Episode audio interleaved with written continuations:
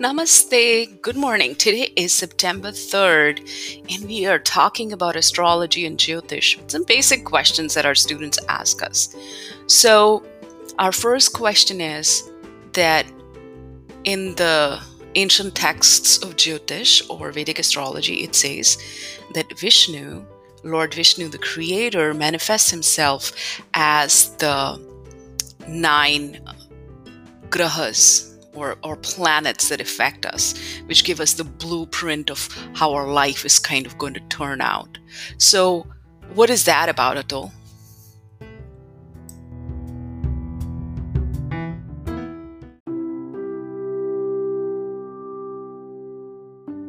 So, the first question is How does Vishnu manifest himself as the nine planets?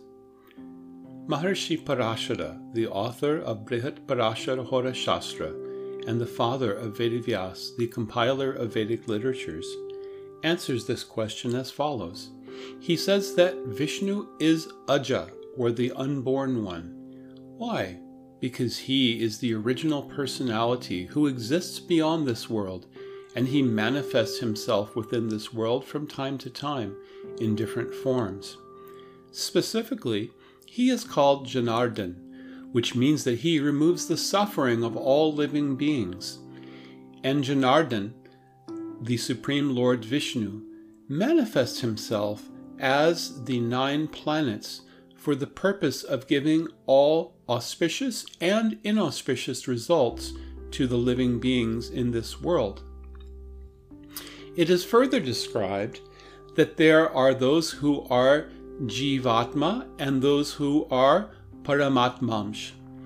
Jivatmamsh means those who have a minute fragment of life within them, and Paramatmamsh means those who are endowed with a godly portion.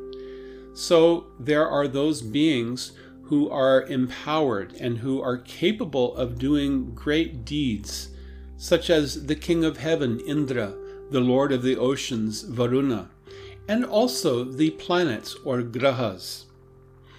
The grahas have a profound influence on the movement of the living beings in this world. They have a supernatural power and an influence over our actions from our very birth. By the position of the planets at the time of our birth, we can deduce many things about our influences in life and the path that we might take. So, this is something about how Vishnu manifests himself as the nine planets. Vishnu also means one who is all pervading, meaning that he permeates every atom of this creation. He is present everywhere. And similarly, the presence of the planets is felt throughout this planetary system. So we are never free from the influence of the planets. They have a hold on us. This is, in fact, the meaning of the word graha. And they pull us in different directions. The directions in which we are pulled is partly determined by the course of our own previous actions, under the influence of which we have taken birth in a particular body at a particular time in a particular place and in a particular family.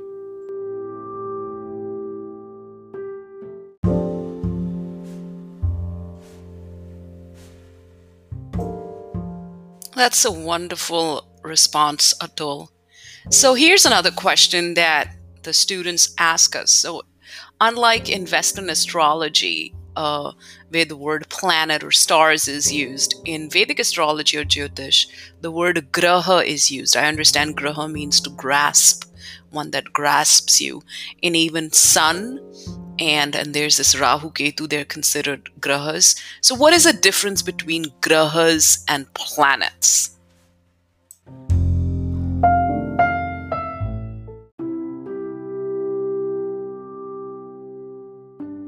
The second question What is the difference between grahas and planets? Planets are often referred to as grahas. They are also sometimes called luminaries. The word Jyotish itself means the science of luminaries, because the sun, moon, and the planets, such as Mercury, Venus, Mars, Jupiter, Saturn, as well as the shadow planets, which are not even seen, such as Rahu and Ketu, are all in the category of those things which shine an influence upon us. The word graha in particular, in the context of planets, refers to the hold that they have on us. They pull us in a certain direction. So, for example, if someone is born with Mars in a very strong position, it means that Mars will have a powerful influence over their attitude towards life and their activities. If Mars is in the 10th house, the house of occupation, that person will almost certainly be engaged in activities and in a livelihood which is somewhat challenging by nature, which involves being proactive, even being aggressive. It is also a good combination for making decent amount of money. So the grasp that the planets have on us is something that begins from birth. We don't notice it because we think of what we want to do and we think of the next thing that I am going to do. We make plans. We think about things. We develop feelings about things. And then we make plans to act. We're caught up in a cycle of thinking, feeling, and willing. But in reality, we are very strongly pulled by the tendencies that have been created through our own past deeds or karma and which are given through the agency of the different planets. A good example to understand graha is, for example, if we say that someone has a masculine or a feminine nature, we are sometimes referring to a sort of a bipolar tendency to be dominating as opposed to being passive. But it is so much more complicated than that. Jyotish gives, a, gives us a perspective on unwrapping some of the complexity of human beings. For example, a man may be somewhat sensitive and be very well developed in fine arts, or a woman may also be um, very feminine, but she may also be very determined and bold and courageous. So these are all components of our personality. We all have different components of our personality to different degrees. And this is what we mean by graha. So, for example, the woman who has a strong Mars energy she is not going to be someone who's passive and who's happy to be along for the ride. That is not going to be the case at all. Or the man whose Mars is not particularly strong and who has an affinity for the fine arts, he is going to be in touch with his own sensitivity. It is not a simple matter of the binary gender and what is our tendency according to what we think the stereotype should be according to our gender. It is based on the planets, and they all are pulling us in a certain direction. For example, Saturn. If Saturn has a pull on someone, they will tend to give the influence of that person being somewhat thin. They may be tall, they may have more black hair, and they will tend to be somewhat reserved in their judgment. They may not be as jolly in disposition, but they will tend to be very sober and think about things deeply and always consider the consequences and responsibilities involved. These are just a few examples of how different planets have a grasp on us. Moon, for example, primarily influences the mind it also has an influence over water. So, all of the planets have different types of influences and different ways that they are pulling us.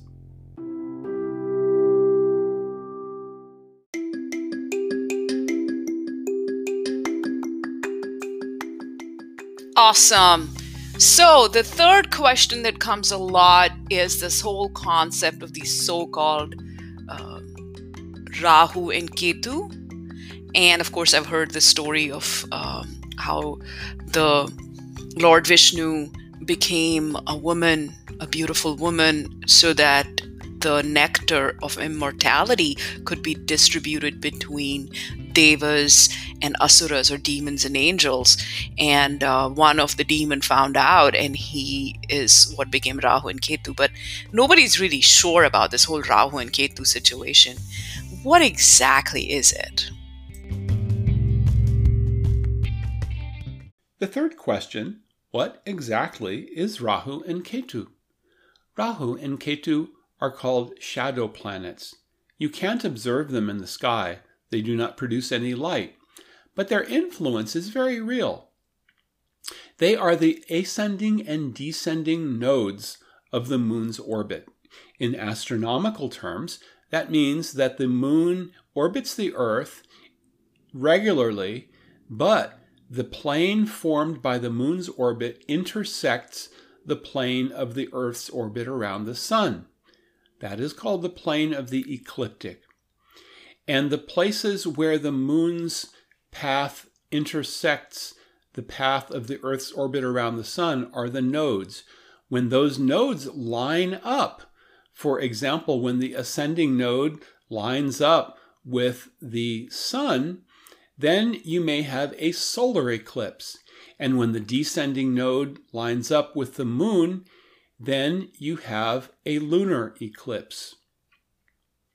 A solar eclipse will always occur during time of the new moon, and a lunar eclipse will only occur during time of the full moon. So these are referred to as actions of Rahu and Ketu. Generally, eclipses are considered to be seriously inauspicious. We would never want to observe an eclipse Yes, we understand that it's a matter of scientific curiosity, wanting to see a phenomenon that doesn't occur regularly. But from the perspective of Jyotish, eclipses are inauspicious, and we should not view them, we should not expose ourselves to the energy of eclipses. Traditionally, during an eclipse, people would go to bathe in a holy river and they would chant, they would chant mantras for divine protection until the inauspicious influence of the eclipse would pass. On a day which would be marked by an eclipse, no one would do an auspicious activity like beginning a partnership, engaging in a uh, marriage ceremony, or any other type of ceremony that is meant to have long lasting and auspicious results. So, the calculation of Rahu and Ketu is very important. Rahu and Ketu in our own birth chart also represent certain shadowy aspects of our personality. This is also part of what makes us human. Rahu is associated with uh, thieves, also with making money, with materialistic pursuits. And Ketu is associated with spiritualism, calling forth ghosts and spirits, and psychic abilities among a few things.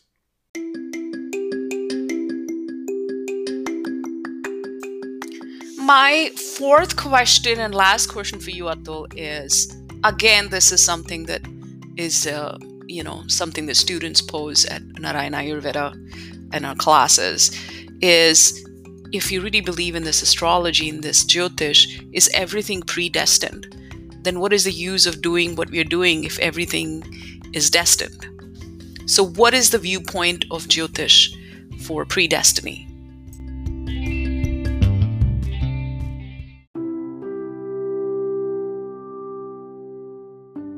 So, the fourth question is everything destined? This is probably one of the top questions that people ask about Jyotish.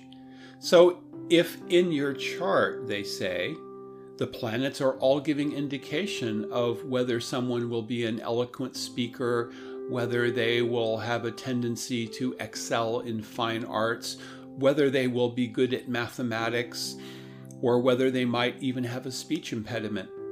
Does that mean that everything is predestined? Of course not. That is only part of what makes us who we are. But it's a very important part, it's a large part. This is the part that comes from our past activities. Sometimes I look at someone's chart and I can see very clearly, based on position of the ninth house and the tenth house, there is what's called a Raj Yoga. It is an indication of a kingly uh, status. And sometimes that very clearly indicates that in the previous birth, this person had a very good position. They may have been extraordinarily wealthy. Nowadays, people don't usually have the designation of king or queen, but instead we have people who are fabulously wealthy, who control large amounts of resources, and who are generally able to do pretty much whatever they want. It's basically the definition of royalty, just without the name. So, if you look at someone who has that, they've been born with the proverbial spoon, silver spoon in their mouth, and they have a lot of things that are coming to them from their past birth. Now, sometimes someone may have such a birth where they are born in a family with money, where they are born in a family where power can easily be handed to them, and they have all the advantages, but they show to themselves to be bad character. They show themselves to be characterless people. Why is that? It is because they did some good deeds in their past life or past lives, and they have earned the credit of being able to have objects of enjoyment. But they have not actually developed their character to move up in a path of progress toward a more divine level of existence. So, they have to take birth in a good family and have facility for enjoyment so they can use up these past good results that they had accumulated. On the other hand, we sometimes see that someone has excellent character who is very sweet and loving and kind and generous but they've been born in a poor family or they are born in disadvantage. And sometimes such people are very inspiring to the rest of humanity. And we remember them and we talk about them after even after many decades. And we say, why did this person suffer? Why was this person assassinated when they were uh, still very young, only in their 40s? And that is because that person was on an upward path. They had some suffering to finish so that they could move on and move upwards. So we're always either on an upward path or a downward path. How does this all relate to the question of predestiny? Well, it's all very relevant because really there is no predestiny, but we have created a past path and we have created a past heap of results. And we are getting those results in this life, whether we realize it or not. Sometimes we think that we are doing our own activities and we're acting independently, whereas in reality, we are simply playing out the receiving of results that we created by our past actions. This is very difficult to understand, but Jyotish does give us some tools by which we can unravel this. So there's no predestiny. We always have freedom of choice. We always have the ability to make good choices or bad choices. We always have the ability to change our direction. It's just that there's so much of a pile of things behind us that they tend to push us along, sort of like logs being pushed by the current of a river but we can still move ourselves from one side of the current to the other, and we can even eventually reverse the flow. But there's a lot of current pushing us along. So it's a very complex topic. Sri Krishna says in the Bhagavad Gita that the intricacies of karma are very difficult to understand. So this is a very complex topic which is best left for another time. Thank you very much.